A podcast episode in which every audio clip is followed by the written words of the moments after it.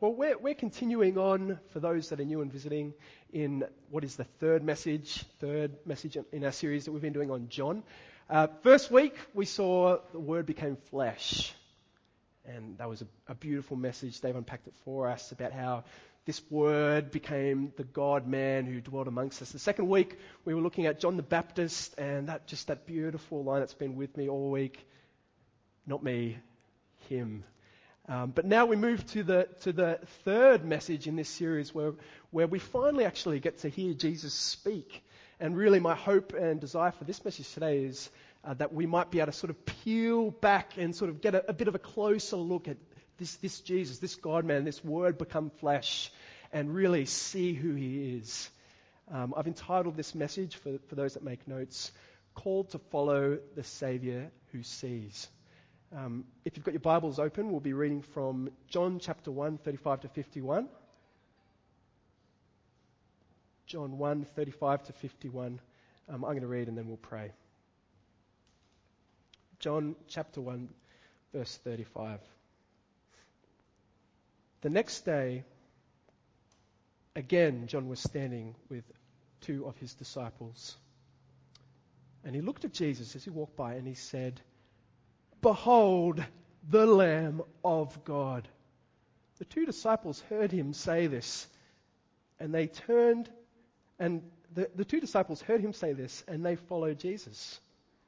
Jesus turned and saw them following him and said to them, What are you seeking? And they said to him, Rabbi, which means teacher, where are you staying? And he said to them, Come and you will see. So they came and saw where he was staying. And they stayed with him that day, for it was about the tenth hour. One of the two disciples who heard John speak and followed Jesus was Andrew, Simon Peter's brother. He first found his own brother Simon and said to him, We've found the Messiah, which means Christ. He brought him to Jesus. Jesus looked at him and said, So you are Simon, the son of John you shall be called Cephas, which means Peter. The next day, Jesus decided to go to Galilee. He found Philip and said to him, Follow me. Now, Philip was from Bethsaida, the city of Andrew and Peter. Philip found Nathanael and said to him, Look, we have found the one of whom Moses in the law and also the prophets wrote, Jesus of Nazareth, the son of Joseph. Nathanael said to him, Can anything good come out of Nazareth? Philip said to him, Come and see.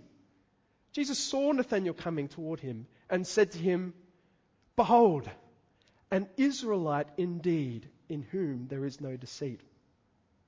Nathanael said to, to, to, him, How do you know me? And Jesus answered him, Before Philip called you, when you were under the fig tree, I saw you. Nathanael answered him, Rabbi, you are the Son of God. You are the King of Israel.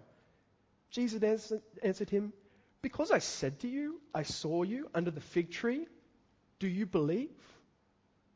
You will see greater things than these. And he said to them, Truly, truly, I say to you, you will see the heaven open and the angels of God ascending and descending on the Son of Man. Let's pray. Lord God, we thank you for the gift of your word. What a precious thing it is, Lord, that you would give us, wicked people, your words and your words of life.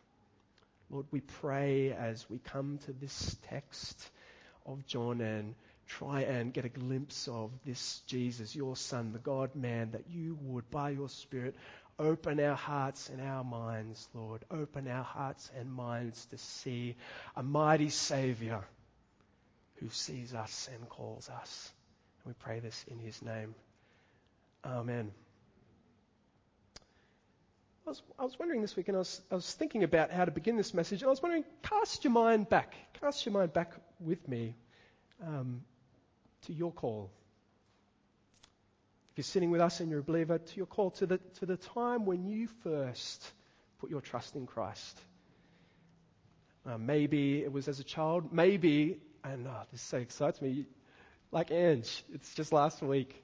Um, whatever your story is, cast your mind back to the first time you put your trust in Christ. I was thinking about my story this week and, and uh, remembering what happened. I, I, grew up actually in a Christian family, um, as I've shared before, down in, down in Wollongong, in Dapto actually, in a, in a small church.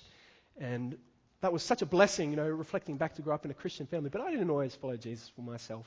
I didn't always have my trust in him. And, and I can remember being at school.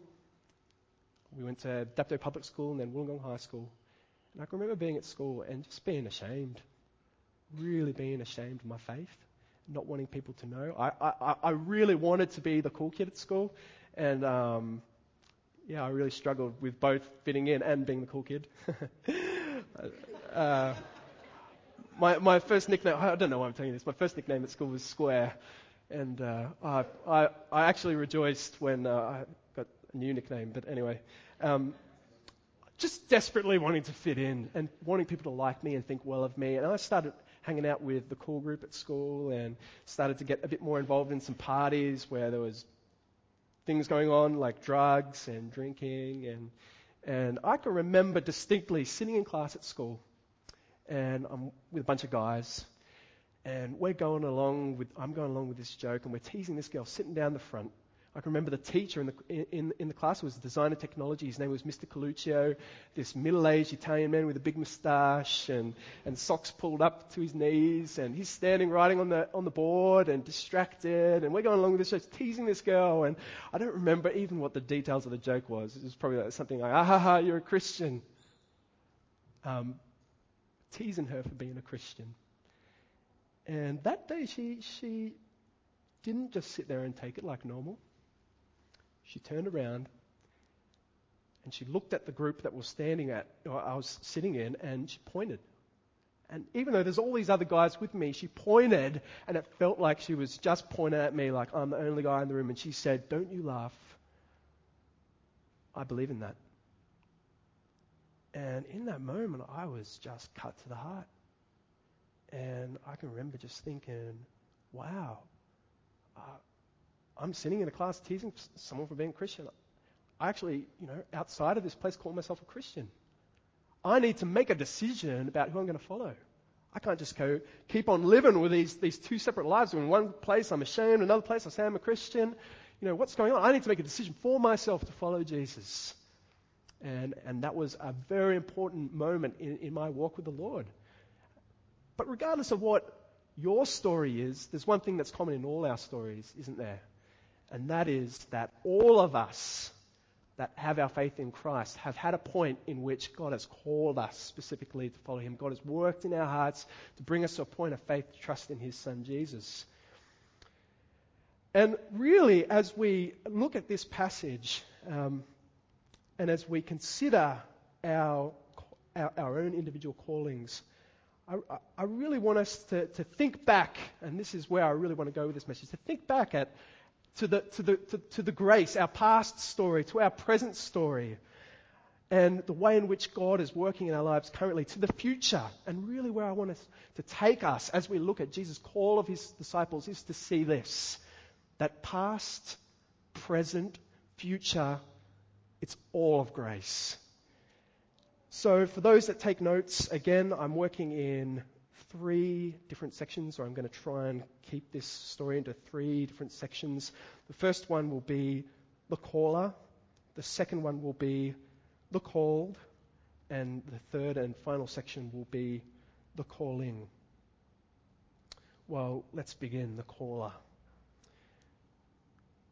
Who's the greatest person you've ever met. I mean, really, the greatest person that you've ever had the privilege of meeting. I, again, as growing up in Dapto, you know, I didn't, haven't had the privilege of meeting too many, at least in this world, great, great people. But the best I've got, the best I've got, I thought I'd share it with you, a little opportunity for me to boast. Uh, the best I've got is, I remember in high school, somehow, I think it was the teachers had sympathy on me. I was the school captain at school. And, uh, and there was this, and I think there still is, this leadership program in New South Wales where if you're the captain of your school, you get to go and meet the governor and go to Government House and you get to feel really special. And so I went to go and meet the governor of our state, uh, Dr. Marie Bashir. And I don't know about you, but meeting uh, people that are great people, I get I get a little bit nervous, and um, I, I, normally have a tremor, but my tremor gets worse, and sometimes my voice does funny things, and you know I, I, start to get a bit dry in the mouth, and I also have this habit. I start sometimes I say just ridiculous things, and um, anyway, we're, we're going to meet the governor of New South Wales, Professor Her Excellency the Professor Dr. Marie Bashir and we're sitting in Government House, I believe it's called, in Sydney, and you know, it's beautiful with all these tapestries and paintings. And I've got standing with me all these other delegates and captains of various schools and people from all around the state that are gathered there. And, and, and one of her attendants comes and stands and says, Well, you know, uh, good morning, uh, students, and it's a privilege to have you here. And when, when Her Excellency comes in, uh, we ask that you stand all at once uh, as she enters the room. And of course, you must address her as being the Queen's representative, as Her Excellency or Ma'am is appropriate also. And all these list of rules as to how you're meant to address this great lady.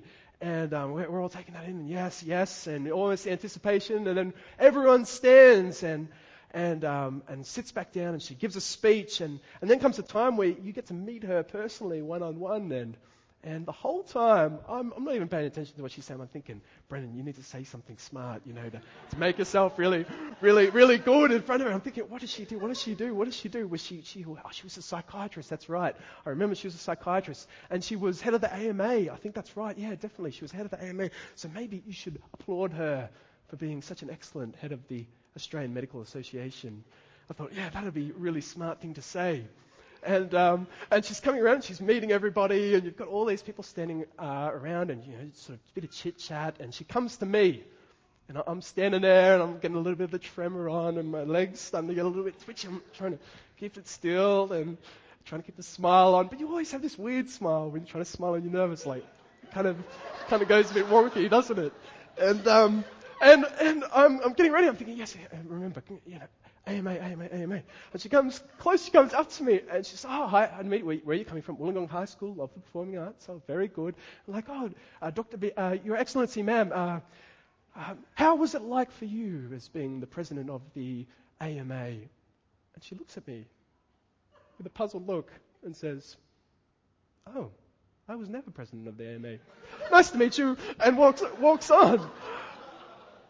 And ah, oh, I'm standing there and just feeling embarrassed, and I must have been like a plum red in the face. But the point is, we're affected when we meet great people, aren't we? We're affected. And as we look at this caller, this, this caller, our Lord and Savior Jesus, I want to try and help us to see the way in which he affects those who meet him. Let's read again from 135 to, to 37. The next day, again, John was standing with two of his disciples, and he saw Jesus as he walked by and said, Behold, the Lamb of God.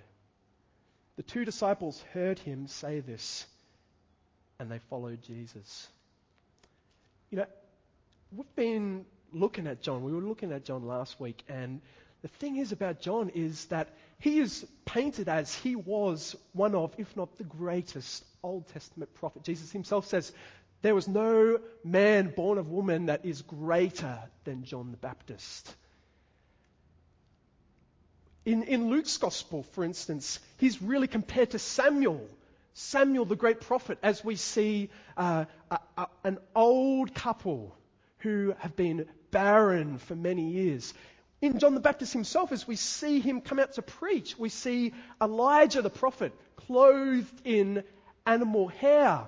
Um, in, in 1 Kings, in 2 Kings 1 8, it in fact talks about Elijah, how he's clothed in hair with a leather belt. And we see these same features again in John the Baptist. And so you're meant to look at John the Baptist and say, this is a mighty man of God. This is, this is a great prophet. And as Dave explained to us last week as well, with, with, with John the Baptist, we see a guy who's the most famous person at that time in all of Jerusalem.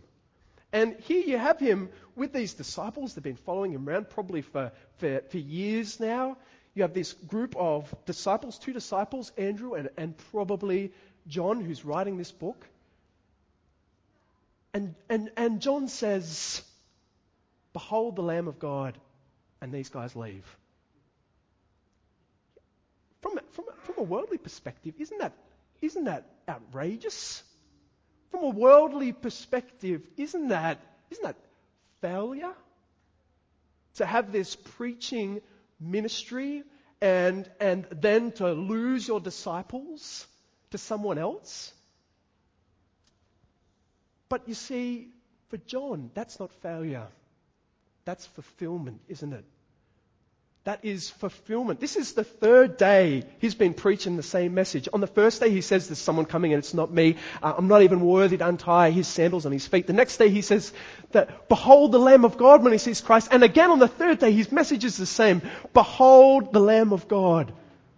As Dave helped us again last week, he said, so hopefully, not me, but him.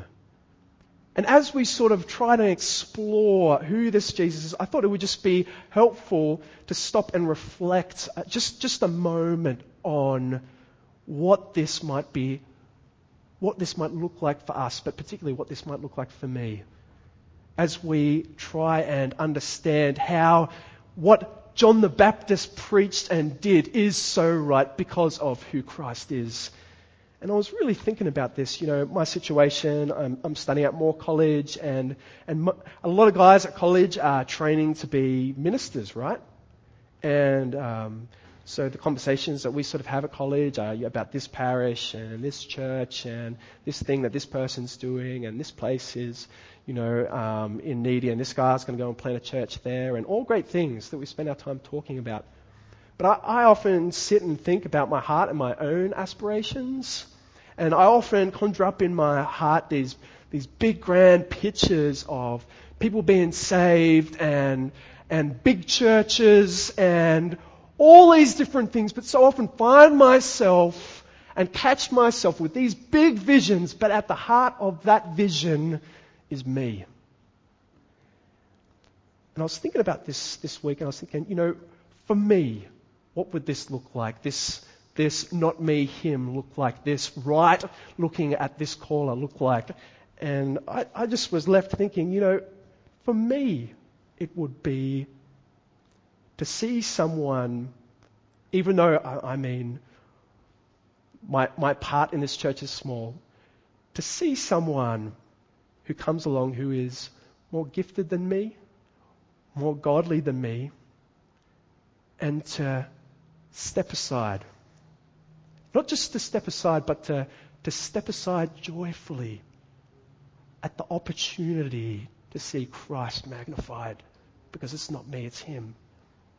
So for us as a church, you know, tonight we're going to be gathering together and talking a little bit uh, about our vision as a church, where we'd like to go as a church. Dave's going to be, Dave's going to be sharing with us his heart and his vision for this church. And, and really, I want to encourage you guys, the heart of the people leading this church as is and, and what we desire the heart of this, this church as a whole to be is, is that same heart that not me, him, regardless of what the Lord would have for us. May Christ be exalted amongst us. And the reason why we can say that is because who Christ is. Well, let's bring it back again to, to this story. Let's peg it back. And I want, to, I want us to try and look at this story from the perspective of the disciples as, as we begin to, to unpack it. You know, they've been traveling with John the Baptist, this great man, this great prophet. They've been listening to what John's teaching them. This guy's coming. This man is coming. He's the fulfillment of Old Testament prophecy. He's this great man that's coming. And then Jesus walks by. We know from Isaiah, the prophet, that he was a regular man. There was, there was no beauty or, or anything in which him that we should desire in terms of physical appearance. A regular man walks by, and John the Baptist says, Behold the Lamb of God. You know, I feel like if, if I was in these disciples' shoes, I'd be a little bit puzzled. And, and so, so we read on. These guys turn and they follow Christ. And it says in 38a, Jesus turned and saw that, saw them following him and said to them, now, I just want to pause here. We're just about to hear Jesus' first words of this gospel. Jesus' first words. And the first words in first century literature, in first century writing, they're not just like, they're not just meaningless. They're not just important. Dave's been sharing with, with us this uh, last couple of messages how in John we have, we have one, we have narrative, the story of what happens, but also we have plot, this big plot. And often when you see people saying things, um, and often when Jesus speaks to us, it's not just, it's not just the words that he says on a physical level, but often there's also this deep and, and other meaning, deeper meaning to the words that Jesus is saying. And so here, on one level, Jesus is about to, to ask them a question.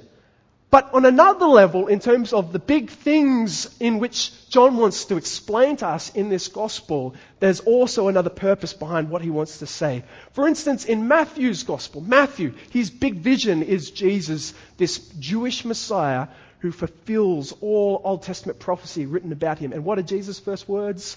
Jesus' first words are, he quotes scripture to the devil. Man does not live by bread alone.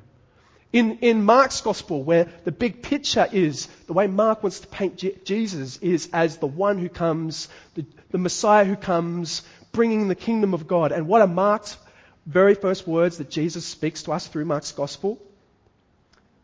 The very first words are, uh, are this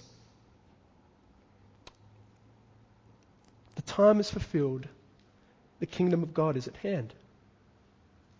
So, first words are very important. Let's read on. Now, Jesus says to the disciples, 38a, He says, What are you seeking? And on one level, it's, it's a simple question, isn't it? It's what do you want? But on another level, as we come to read this account, John's Gospel of Jesus, Jesus is addressing us through this Gospel and saying, What are you seeking? What do you want? Are you, are you looking for a guru or a spiritual savior? Are you looking for uh, salvation? What are you seeking? And in the same way, the, the disciples the disciples' response to this question is almost a little bit disappointing. They say in verse 38, on the, the bit following, they say, they say, what? They say, where are you staying, Rabbi? It's almost a letdown, isn't it? Where are you staying? But Jesus answers, He says to them, He says, come and you will see. What are you seeking? Jesus asks, come. Come and you will see. Let's read on. So they came and saw where he was staying, and they stayed with him that day, for it was about the tenth hour. I love how John just whacks in these little bits. It was the tenth hour. Uh, for us, that's about four o'clock in the afternoon, we think. Um, um, but it's, it's almost like, oh, by the way, it was the tenth hour. It's an eyewitness, isn't it? It's someone who was there recalling this event. He says, um, come and see, for it was about the tenth hour. Verse 40 One of the two who heard John speak and followed Jesus was Andrew, Simon Peter's brother. He first found his own brother Simon and said to him, We have found the Messiah, which means Christ. He brought him to Jesus. Jesus saw him, looked at him, and said, So you are Simon, the son of John. You shall be called Cephas, which means Peter. So Andrew He's seen greatness, hasn't he? He's come and he's followed Jesus. And on one level, he's come and followed Jesus to see where he's staying and stayed with him. But he's seen more than that, hasn't he? He's come, he's stayed with Jesus, and then he's left so excited that he's come and he's, the first thing he's done is he's gone and grabbed his brother and said, come, you know, you need, I found the Messiah, the King. He's the one we've been searching for. He's the one, the one that we've been waiting for. Come and see him. He's so affected and touched by what he has seen in Christ that he can't hold it in. He goes and grabs his brother and brings him to Jesus. And, and this, friends, this is, this is dangerous political claims that, that Andrew is making. We have found the Messiah. The word in Hebrew is, I feel a little bit lame saying this now after what we just shared by Dave, but the word in Hebrew is Mashiach, anointed one. In 1 Samuel 16, we see David, the one who God has chosen, anointed by Samuel. And the point is of anointing is this is the man chosen by God. This is God's choice to be king. So just imagine for me for, for a moment. Here we are in, in ancient Palestine, first century Palestine. We have the Romans who are governing the country. We have a, a puppet king put on the throne, Herod, installed by the Romans. We have not a system like ours with understanding and democracy where opinions are heard. We have a oppressive regime leading this nation. The king of this nation, in a worldly sense, is Caesar, and under him is Herod. And yet we have this man saying, We've found the king. We've found the true king. My mind immediately goes to current Assyria. President Assad, a, a, an absolutely brutal regime that oppresses anyone who opposes the authority of the president. Can you imagine a man in, in running out, grabbing his brother in the middle of the public saying, we found the king! We found the president! Everybody look! Would you say that in a place like that? No, you would not. That is a dangerous political claim. But these men have been so affected by the man that they have seen that they can't help it but bring others into it. We'll be uh, looking a bit more on these titles of Jesus, who Jesus is, uh, as we progress through this series. But, but that's, that's the point. That's the one point, is that, is that these, these men have been affected by greatness. Well, let's move on to my second point the called. Well, first of all, we, we see the call of the disciples. 143. The next day, Jesus decided to go to Galilee. He found Philip and said to him, Follow me. He found Philip and he said to him, Follow me. This would have really struck a chord. This would have seemed really unusual to a first century Jewish reader. Why? Because Jewish rabbis didn't normally call their disciples. No, no. If you, if you were, if you were a disciple, if you wanted to be a disciple of a rabbi, this is a big decision for you. You're going to align yourself with the teaching of one man.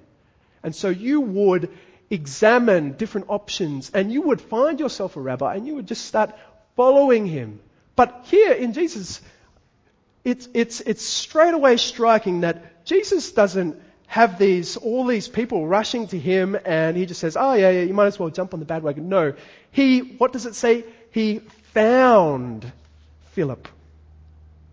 He found Philip. He went looking for Philip and he says to Philip, Philip, Come and follow me.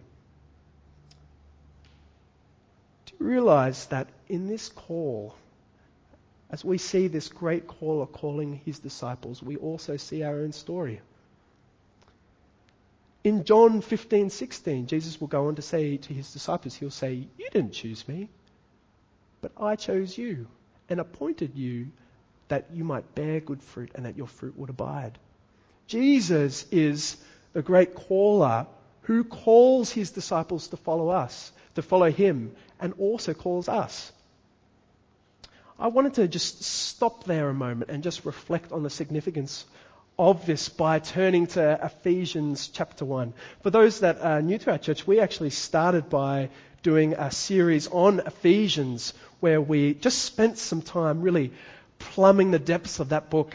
And, um, and Ephesians 1 is the first half of Ephesians, and Paul is really setting out to, to explain the, the great gospel, to explain the way in which the Lord has worked in the lives of all who believe in his church. And he starts off in verse, th- in verse 3, chapter 1, Ephesians 1, verse 3. He says, Blessed be the God and Father of our Lord Jesus Christ, who has blessed us in Christ with every spiritual blessing in the heavenly places,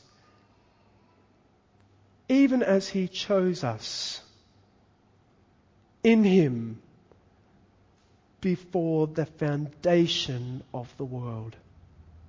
That we should be holy, that we should be blameless before him in love he predestined us for adoption as sons through Jesus Christ, according to purpose of his will, to the praise of his glorious grace with which he has blessed us in the beloved.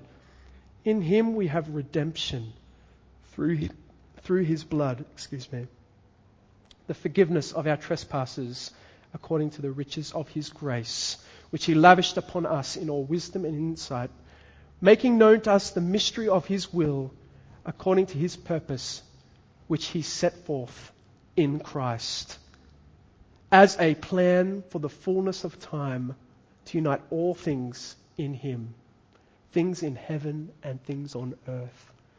This is a great passage because it is the story of every person who calls on the name of our Lord Jesus, isn't it? That he calls you. But he doesn't just call you, he called you before the beginning of time in the first message, we looked at the Word become flesh, didn't we? How this Word that was in the very beginning, even before the galaxies were spun, was there dwelling in right relationship with God.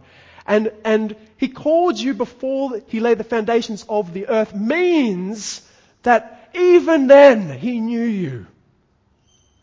Even then He knew you and saw the story of your life. He knew you and had planned to call you. But He doesn't just call us into relationship with Christ. He doesn't just call us. He adopts us. So in 112, when, when Jesus says, and for all those who believed in his name, when John says, all those who believed in his name, he gave the right to become children of God.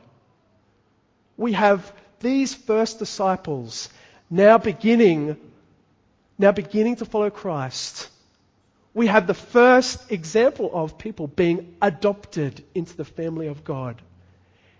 Before the beginning of time, He called you. But He didn't just call you, He planned for you to be adopted, counted as a child of His. That is, a, that is an amazing truth. But He doesn't only call us and adopt us, He also sets His seal upon us.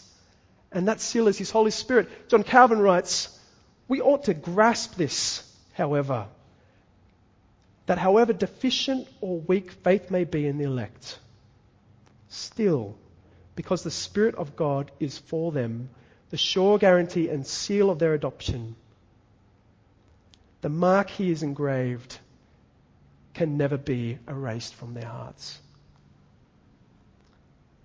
Friends, is there anyone here amongst us that's, that's that's really struggling with persistent sin. You know, I, I gave a message about six weeks ago looking at wanting to begin the year afresh, begin the year sitting at the feet of Christ. But is there anyone here who just feels even though they've tried to overcome this persistent sin in their life, that they, that they can't and just feels despairing? Maybe there's some here that are struggling with faith and, and you feel though sometimes you've got doubts and you don't know the answer to your doubts and you're not sure whether, and you feel guilty like you're, you're, like you're not a good Christian, like you're not doing a good job, like you're a, a failure in life. If that's you sitting here today, do you realize that before the foundation of the world, He called you? He knew you. He planned for you to be adopted as his child. That is, a, that is an amazing truth. And so John Calvin here encourages us. It, it doesn't matter how weak the faith might be or might seem, that he sets his seal of spirit upon all those who call upon him in faith, and he's never going to let them go. Well, let's read on in John 1:44.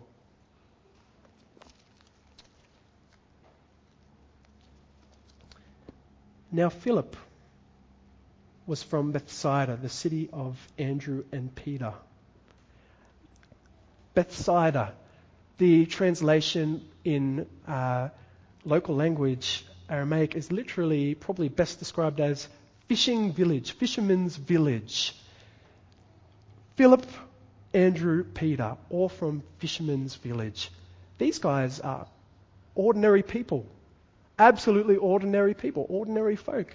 Galilee is this district. It's uh, kind of a, a rural backwater. And you've got kind of Judah in the south. You've got Samaria, that hated place in the middle. And you've got Galilee right at the top near the, near the Sea of Galilee or Lake Tiberias. This, this rural backwater. I was thinking in my mind, how can I, what can I compare it to here in Sydney? What's Sydney's Galilee? And I, you know, first place that came to mind was the Shire. But then I was kind of thinking about Jesse and Arcadia, and I was kind of torn between the two. Whether I'm not really sure. I think Arcadia is maybe more of a Nazareth than. Uh, but the point is, here you have this rural backwater, this rural place in this small town called Fisherman's Village, and you have these men who are most likely all of them are fishermen, simple fishermen. And the thing is, in, in, in this period, we know a bit about the, the system of education for people that would become rabbis or that would become disciples of rabbis and how they used to go about it. And the thing that we know is that around this time in Jerusalem, they were starting equivalent of a primary school, but it's a religious primary school where you study the Torah and you learn to be religiously gifted. But this isn't Jerusalem. This is a rural backwater. And so the main responsibility for teaching fell on the man of the house, on fathers to teach their children. And they would teach them up to about 13 in, in the Torah. And after 13, they would begin an apprenticeship either with their father or with someone else in their village.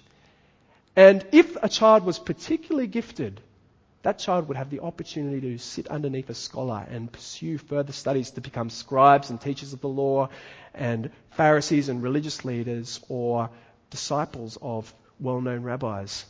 And my point as we read this chapter is these men, that, that's not these men. These, these, these men are most likely in their late teens, early 20s, and that means that they've they haven't made the cut. These aren't particularly gifted men of you know, academic learning. These are just regular folks. Yet these are the men that Jesus called ordinary people. Let's read on. From verse 44. Now Philip was from Bethsaida, the city of Andrew and Peter. Philip found Nathanael and said to him, we have found him of whom Moses in the law and also the prophets wrote Jesus of Nazareth, the son of Joseph. Nathanael said to him, Can anything good come out of Nazareth? Philip said to him, Come and see. Jesus saw Nathanael coming toward him and said to him, Behold, an Israelite, indeed in whom there is no deceit. And Nathanael said to him, How do you know me? Jesus answered him, Before Philip called you, when you were under the fig tree, I saw you. Nathanael answered him, Rabbi, you are the Son of God. You are the King of Israel. So you have this amazing passage. I love it. Uh, Nathanael seems, on one level, so cynical, doesn't he? But really, Nathaniel's a guy that it seems just knows his Bible. He's, he's been called by his friend Philip, who again has been affected by the greatness of this call of Jesus, and just runs and grabs him and pulls him and says, Come, you've got to, you've got to meet this, this one. I found the guy who they spoke about in the Old Testament. The, this, this promised prophet, this great one like Moses. This, this, this is the one. I found him. It's Jesus, the son of Joseph from Nazareth, Arcadia. And, and and you can understand how, how immediately Nathaniel is a guy who knows his Bible and he's puzzled. And he says, What good can come from, from Nazareth? He knows in his Bible there's no writings of a great prophet from Nazareth. There's nothing about this.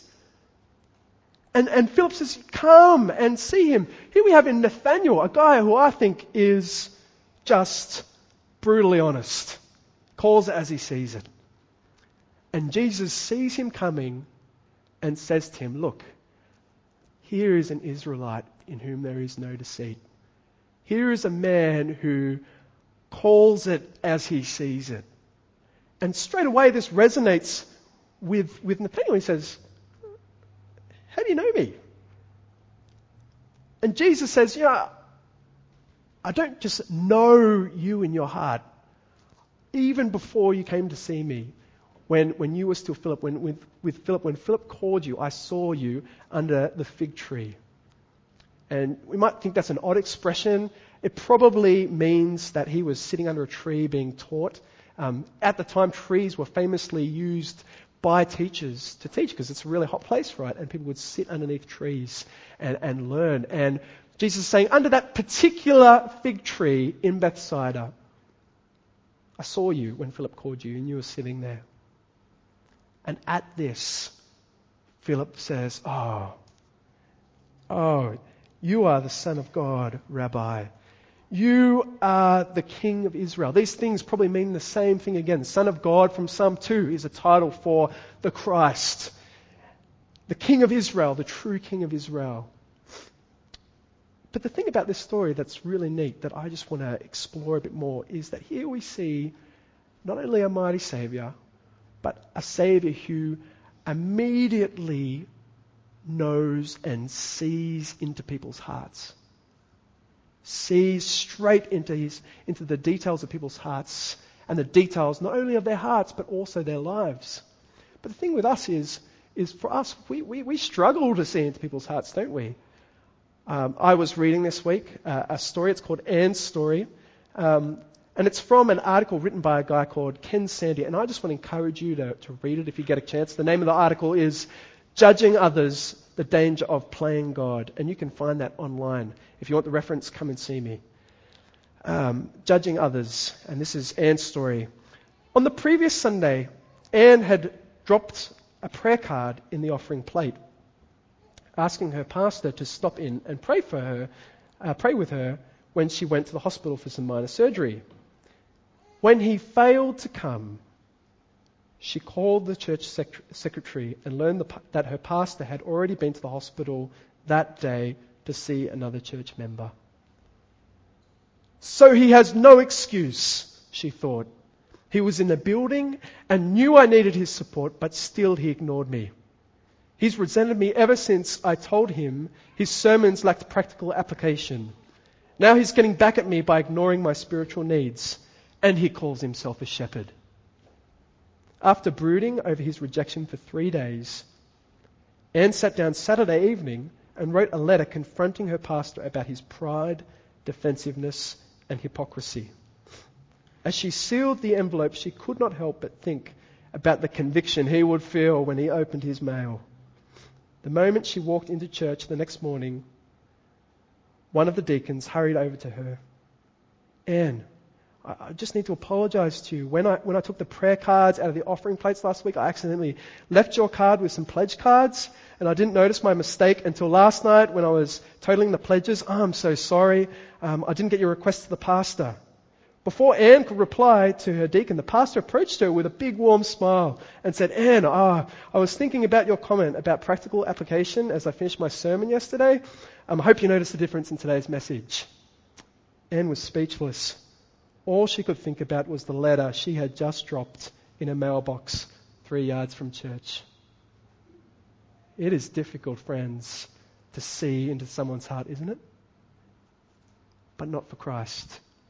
Now, here we have a mighty Savior who looks at someone and immediately sees into the depths of their heart. In, in John 2.24, Jesus, it says, when he's with the crowd, says, but Jesus, on his part, did not entrust himself to them. Why? Because he knew all people and needed no one to bear witness about a man, for he himself knew what was in a man. This is not only a powerful caller, but one who knows us intimately. someone, some of you might be sitting here thinking that in your life, no one sees. No one sees your struggles. No one sees the difficulties that you're going through. No one sees the way that you quietly suffer, whether that be from a failed marriage or from desiring to marry but never finding a partner or from disappointment in life or from failure at work or from persistent sin. No one sees, no one hears. But, friends, we have a Saviour who sees. He sees into the depths of your life. He sees right into your heart. He sees all of your circumstances. And He calls you just the same. Isn't that amazing? We have a friend, we have a great friend in Jesus, a Savior who sees. Well, my third point the calling. We've seen the, the greatness of this great Savior, Jesus. We've seen how he calls us from the beginning of time. Apart from any good thing in us, he calls us. And he calls us despite the fact that he sees us.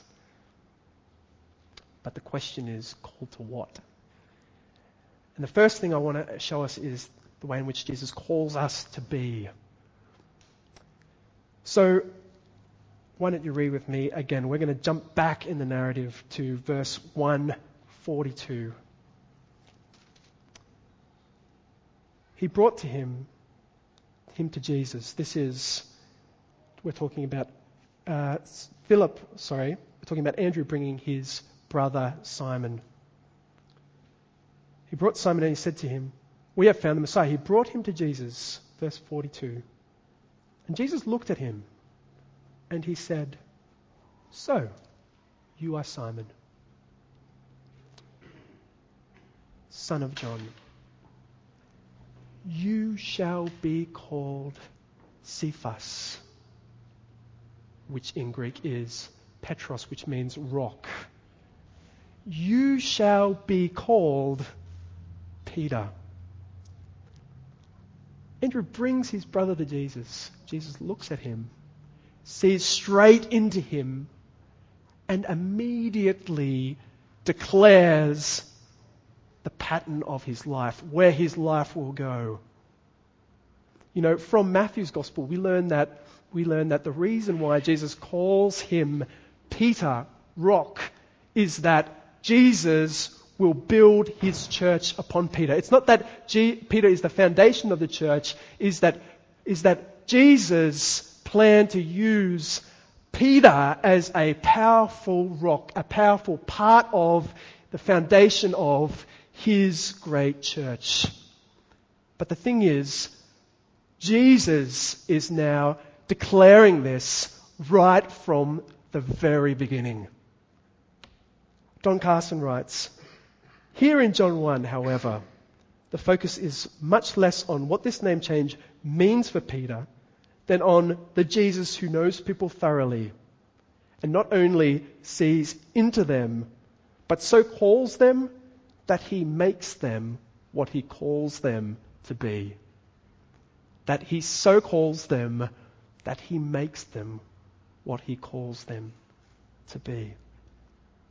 Isn't that a powerful truth? Jesus looks at Peter, and there's no question of doubt. It's not, it's not Peter. I think probably you're going to be, uh, Simon, I think you're probably going to be Peter, the rock on which I'm, I'm going to build my church. Probably you're going to have a big part to play in that. That's probably what's going to happen. No, it's not. It's Peter.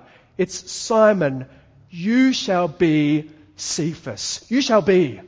This is what you will become. How can he say that? Because he is the mighty God man, the Savior of the world, come in flesh, the one who by his word spun the galaxies. And so he declares something to be, and it will be. And friends, that is not only the way in which our Savior speaks to Peter, to Simon, but that is also the way in which he speaks to us. It's the way in which he speaks to us. We read from Ephesians chapter 1. In Ephesians chapter 2, verse 10, it says, For we are God's workmanship, created in Christ Jesus, to do good works which he prepared in advance for us to do. He prepared in advance for us to do. This Savior Jesus sees into your heart and he knows the plan of your life. He sees it laid out before him. And there's nothing anyone can do to prevent that. In Philippians, the Apostle Paul says, And one thing I know, that he who began a good work in you will bring it to completion on the day of Christ Jesus. That good work, molding you to be like the precious Son, our Lord and Savior.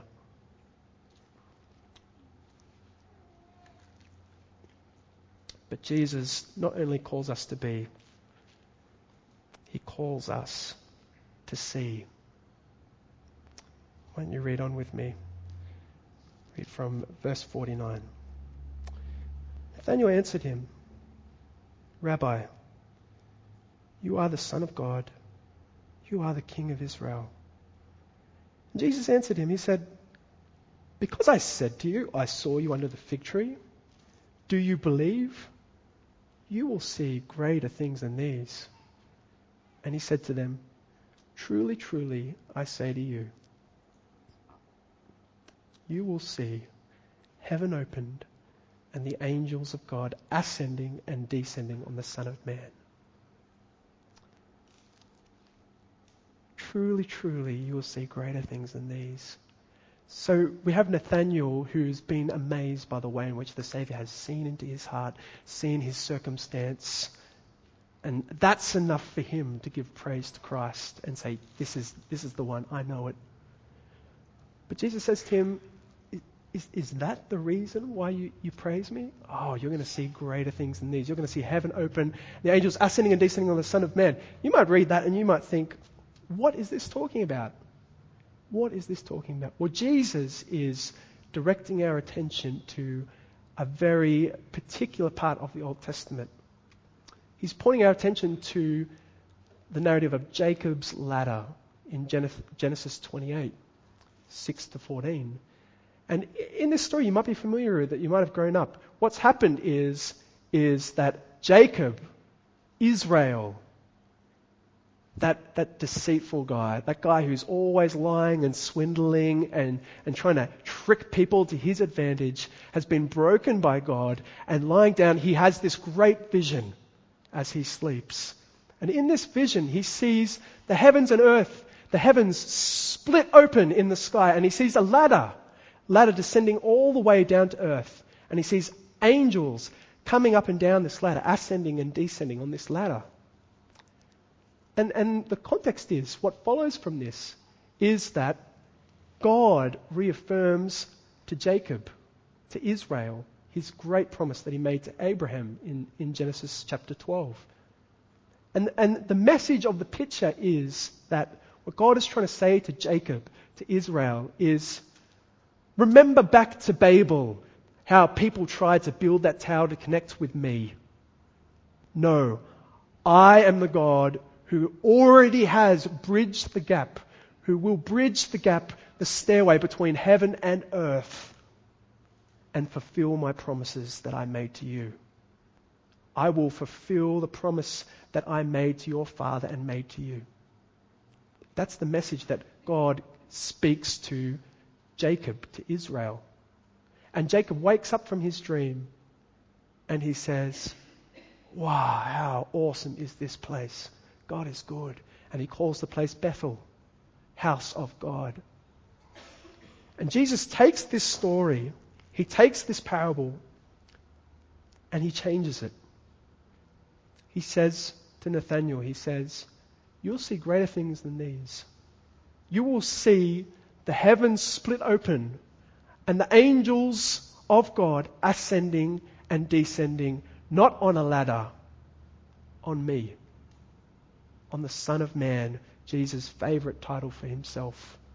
The Son of Man, the mighty God man in Daniel 7. You will see angels and ascending and descending on me. Jesus here is saying, I am the one, I am the ladder which will bridge heaven and earth. You will see me bridge the gap between heaven and earth. You will see me unite all things through me when I go on that cross, when I die on that cross. That is what you will see. Me hanging on a cross, fulfilling that vision that God gave many years ago to Jacob.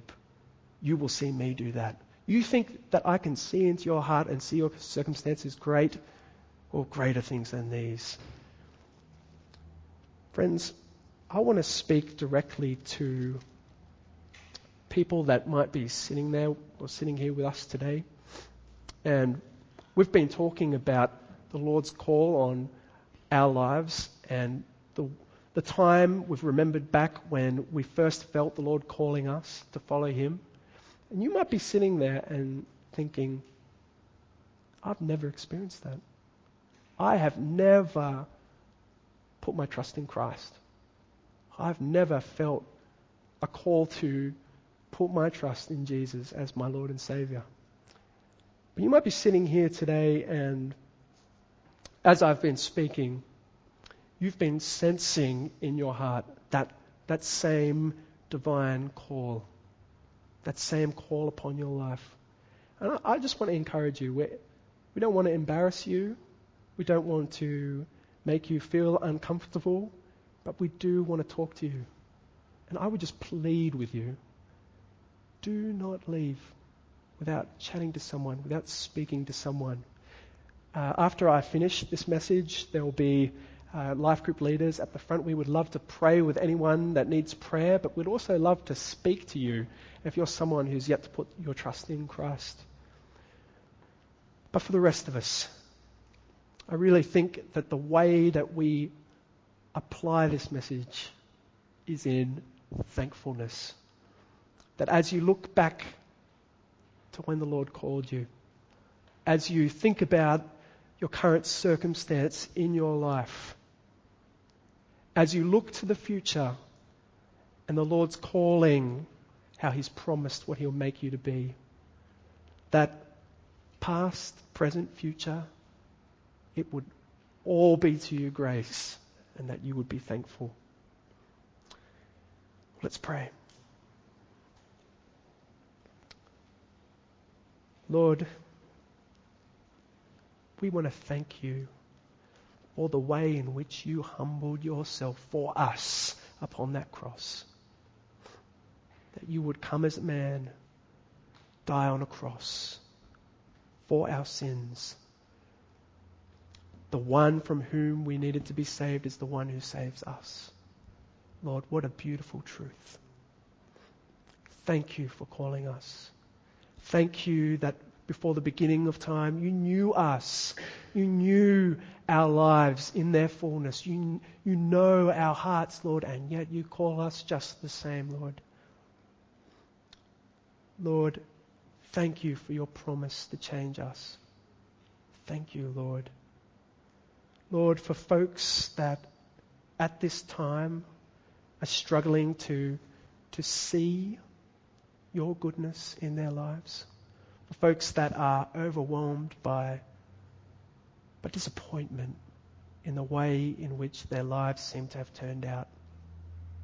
Lord, I pray that you would give them a sense of your divine gaze, Lord, that they would feel your presence with them, Lord, that you see into the depths of their heart, you see their circumstances, Lord, and that you're calling them and that you're calling them to good works, and that your calling cannot be thwarted.